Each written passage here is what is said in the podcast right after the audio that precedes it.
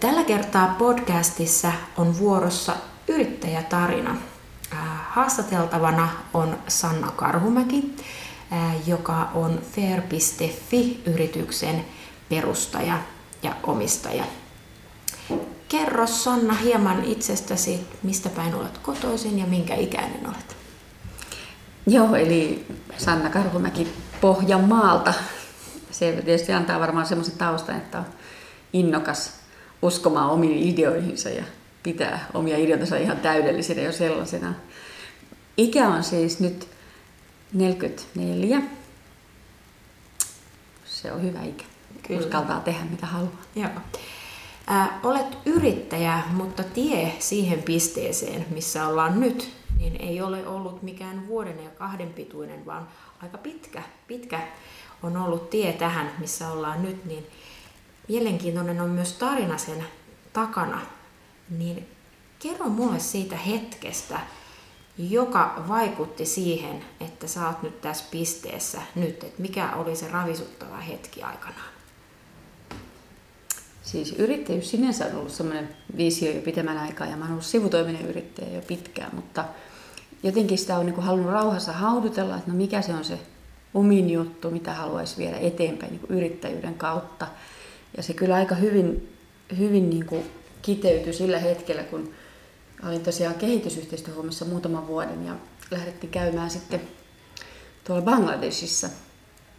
Ja mulla oli hieno mahdollisuus lähteä käytännössä tutustumaan niin kuin monimuotoiseen kehitysyhteistyöhön aina sieltä humanitaarista avusta ihan pitkälle vietyyn liiketoimintayhteistyöhön.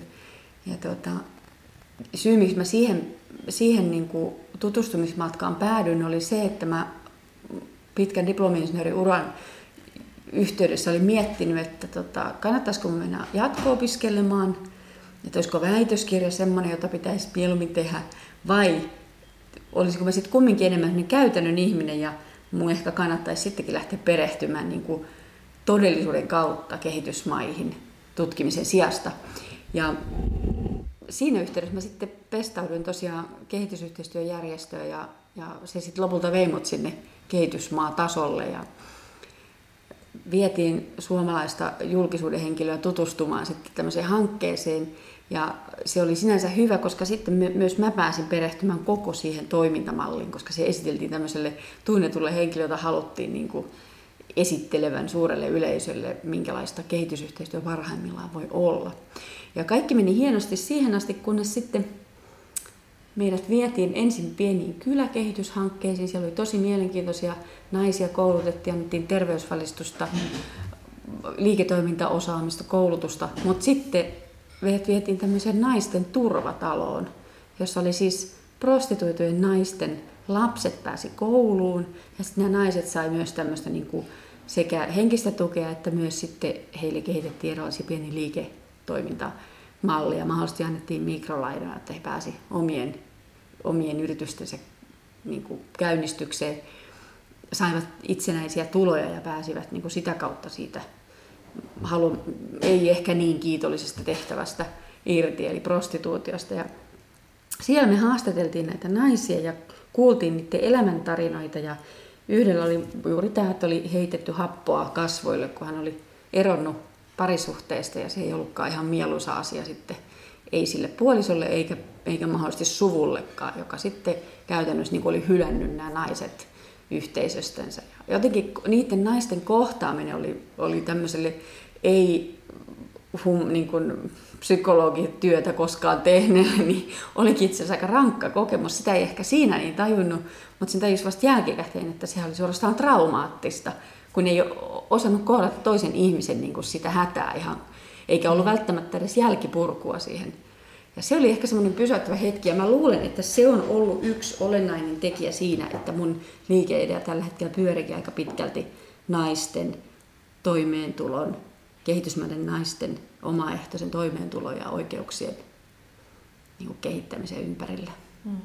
Mitä tuon hetken jälkeen sit oikeastaan tapahtui? Että miten se ajatus siitä sitten lähti kehkeytymään, että mitä sä, kun rupesit sivutoimiseksi yrittäjäksi, niin mitä se oli aluksi ja miksi se on muuttunut, mitä se on nyt?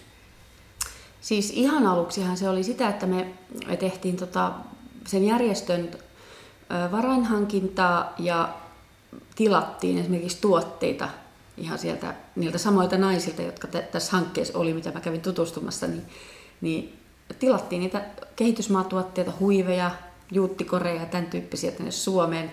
Ja mä sitten itsenäisenä yrittäjänä jatkoin sitä työtä, mikä järjestötyössä oli. Se on harvoin kehitysyhteistyöjärjestön sitä koreosaamista. Ja mua se taas erityisesti kiinnosti, niin mä jatkoin sitä yrittäjänä vähän pöytälaatikossa ja pienen verkkokaupan sivutoiminani muun työn ohessa ollessani Nokialla, ja mulla oli sivutoiminen työlupa, niin mä sain sitten tehdä tämmöistä omaa mielenkiintoista hanketta vielä eteenpäin.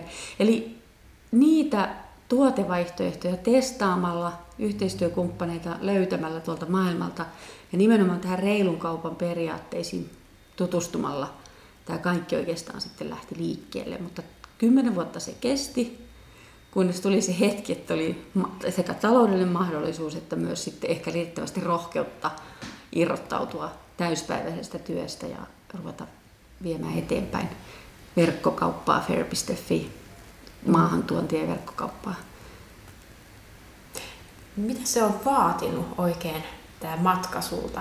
Onko se ollut kaikki pelkkää ruusuutanssimista vai onko sinne jokunen kuoppakin mahtunut sinne matkan varrelle?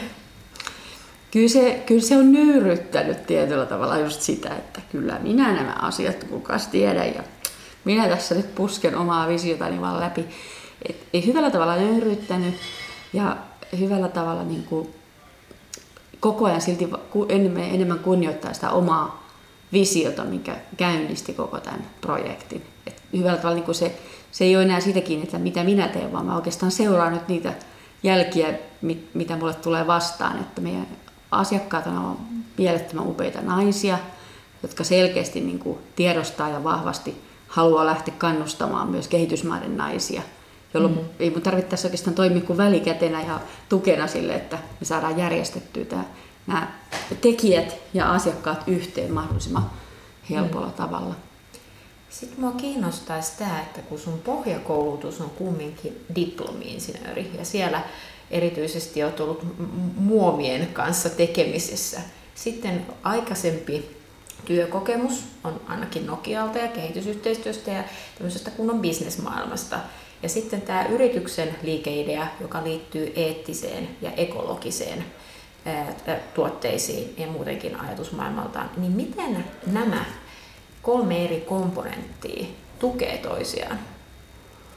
Pitkään mä ihmettelinkin sitä, että miksi näitä nyt käy kahteen täysin eri suuntaan vaan niin revitään. Et toisaalta joku sellainen inhimillinen ihmisten luonnon kunnioittaminen, mutta sitten taas toisaalta nämä niin kovan teknologian keksinnöt kiinnostaa suunnattomasti. Et miten nämä 2 voisi niin yhdistää?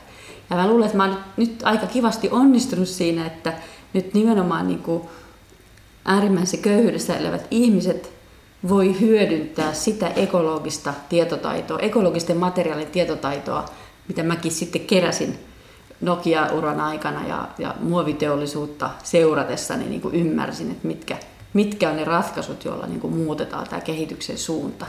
Et kaikilla näillä on ollut selvästi niin kuin oma roolinsa tässä yrityksen syntymisessä. Et ihmisten käden osaaminen, humaanin, kulttuurisen tietotaidon yhdistäminen niin kuin kovaan materiaalitekniikkaan, niin siitä syntyy nimenomaan niille äärimmäisessä köyhyydessä eläville ihmisille kilpailukyky, koska he pystyvät muokkaamaan ekomateriaaleista meille uskomattomia tuotteita, joilla sitten korvataan näitä mahdollisesti saastuttavampia tai kemikaalisti ladattuja tuoteratkaisuja. Mitä sä voisit sanoa, että mitkä on ehkä semmoisia parhaita hetkiä yrittäjän arjessa? Kyllä se varmaan liittyy 2 pisteeseen. Ja toinen oli se, kun on päässyt tapaamaan näitä valmistajanaisia ja saa sieltä se palautteen ja näkee, mikä merkitys, mikä voimaannuttava tehtävä mulla on. Mikä mahdollisuus voimaannuttaa näitä naisia, jotka tekee niitä tuotteita ja miten mä näen, että niillä niinku todellakin tämä liiketoimintayhteistyö on ehdottomasti se muoto, miten ne niinku aktivoituu, saa siellä päässä elämänsä järjestykseen ja sitten omat tulot ja päätösvaltaa niissä itse tärkeissä asioissa.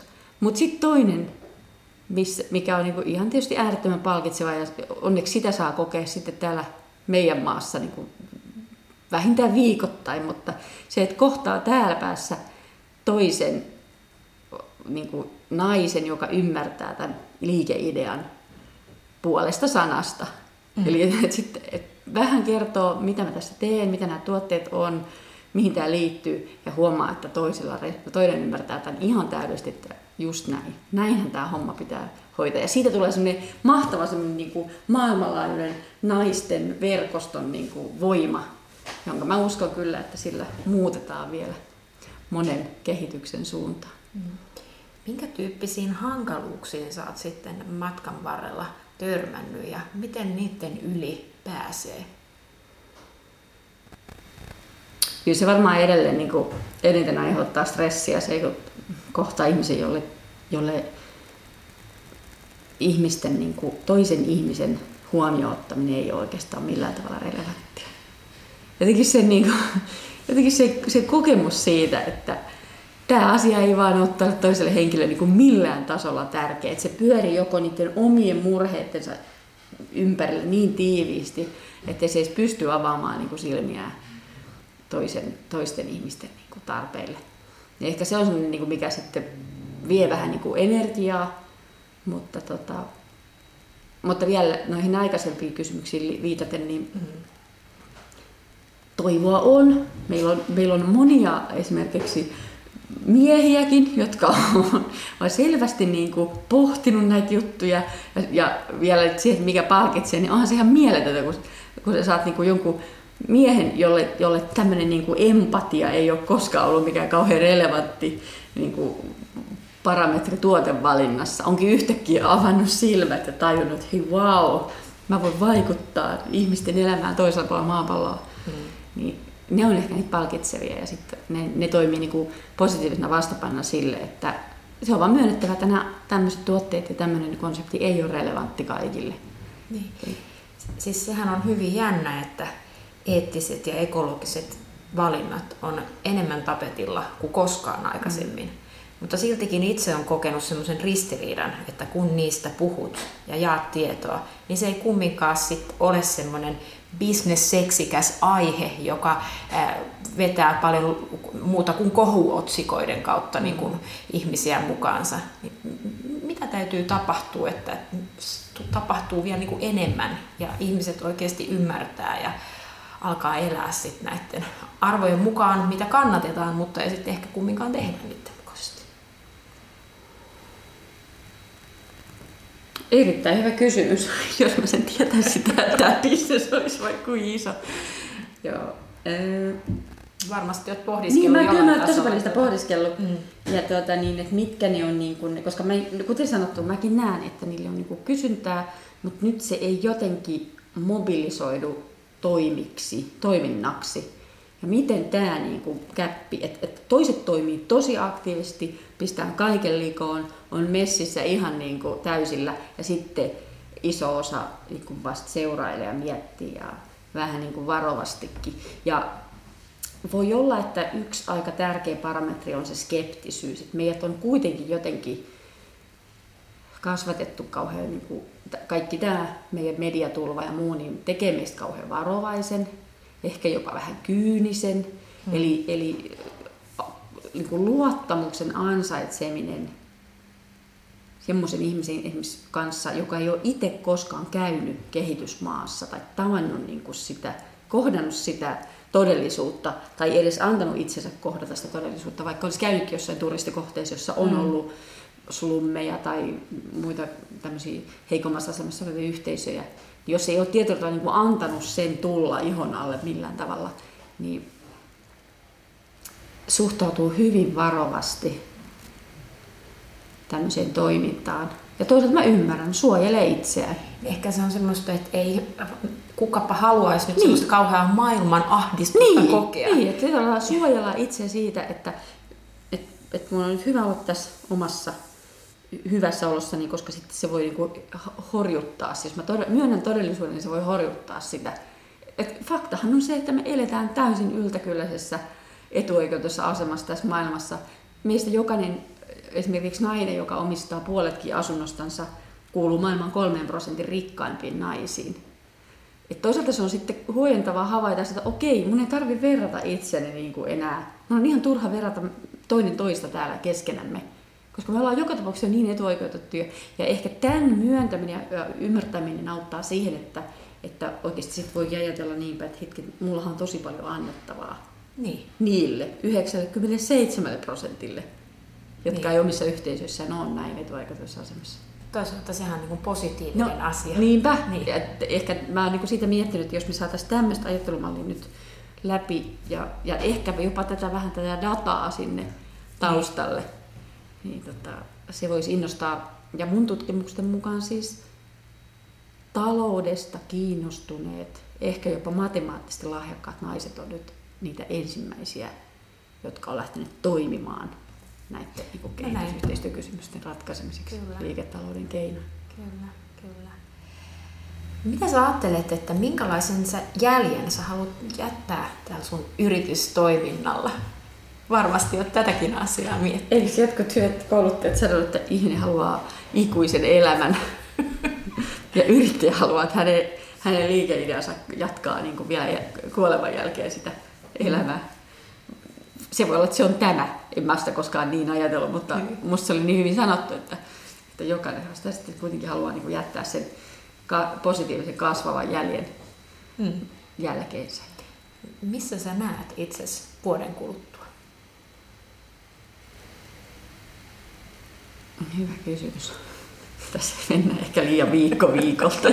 Ja ehkä vähän realismia, koska jos tätä on 10 vuotta nyt viety, niin jollei ympäristössä tapahdu jotain ratkaisevaa muutosta, joka niin kuin selkeästi enabloi sen, että tämän tyyppinen yritys löisi jollain tavalla läpi, niin mä oon kuitenkin realistin, että mä haen niin kuin 20-30% vuosikasvua, jotta se on tietyllä tavalla hallittavissa. Ja myöskin, että se kasvu tuottaa niin kuin pitkällä juoksulla kestävän yritystoiminnan, eikä nopeasti kasvu ylös ja sitten nopeasti myydään firma pois ja tehdään jotain muuta. Eli mä näen hyvin realistisesti, että me ollaan kasvatettu liiketoimintaa, liikevaihtoa sinne 100 000 euron pintaan ja ollaan käynnistetty meidän ulkoministeriön kehityshanke siltä osin, ulkoministeriön rahoittama kehityshanke siltä osin, että meillä on 3 maassa pienet koulutusohjelmat meidän tuotteiden valmistajien yhteydessä. Sä oot varmasti tehnyt tässä yrittäjän tiesi osalla niin jonkinlaisia oivalluksia matkan varrella. Näin tämän niin kun haastattelun lopuksi niin mä halusin, että sä pohtisit, että mitkä on ollut ehkä semmoisia tärkeimpiä oivalluksia ja pystyisikö sä niin kun tiivistämään ne pariin lauseeseen, jos ajattelet niin kun tulevia yrittäjiä, niitä, jotka tuolla pohtii nyt sitä, että lähteäkö vai eikö ja tehdäkö vai eikö. Siis mulle suurin oivallus, mitä mä en tiennyt kohtaavani tämän yrityksen niin kuin aloittamisen jälkeen, oli se, että naiset on ihan uskomaton voimavara maailmanlaajuisesti tekemään asioita, kehittämään, viemään eteenpäin. Et meillä on niin kuin semmoinen, voisiko sanoa, täysin niin kuin alihyödynnetty resurssi maailmassa tällä hetkellä. Se, että mistä se johtuu, oikeuksien puutteesta, ennen kaikkea taloudellisten resurssien puutteesta ehkä. Mutta se jollain tavalla kauhean innostava havainto. Oli kuitenkin tehnyt pitkää uraa tuolla miesten maailmassa, niin oli vähän niin kuin jäänyt pimentoon se semmoinen women skills niin kuin, ja miten monipuolisia lahjoja naisilla on. Ja niitä kannattaisi hyödyntää. Niin, ne pitäisi nyt saada oikeasti niinku raivaamaan päätöksentekoa ja sinne niinku kovan bisneksen ytimeen päättämään pehmeistä kysymyksistä ja niiden ratkaisumalleista. Tässä tuli aika monta pohdittavaa asiaa, mutta näihin tunnelmiin. Mutta näitä on nyt hyvä jäädä tässä pohtimaan ja tunnelmoimaan. Ja tässä kohtaa mä kiitän sua, Sanna, haastattelusta. Ihan mahtava projekti sulla. Ja kiitoksia myös kaikille kuulijoille. Seuraavan kertaan.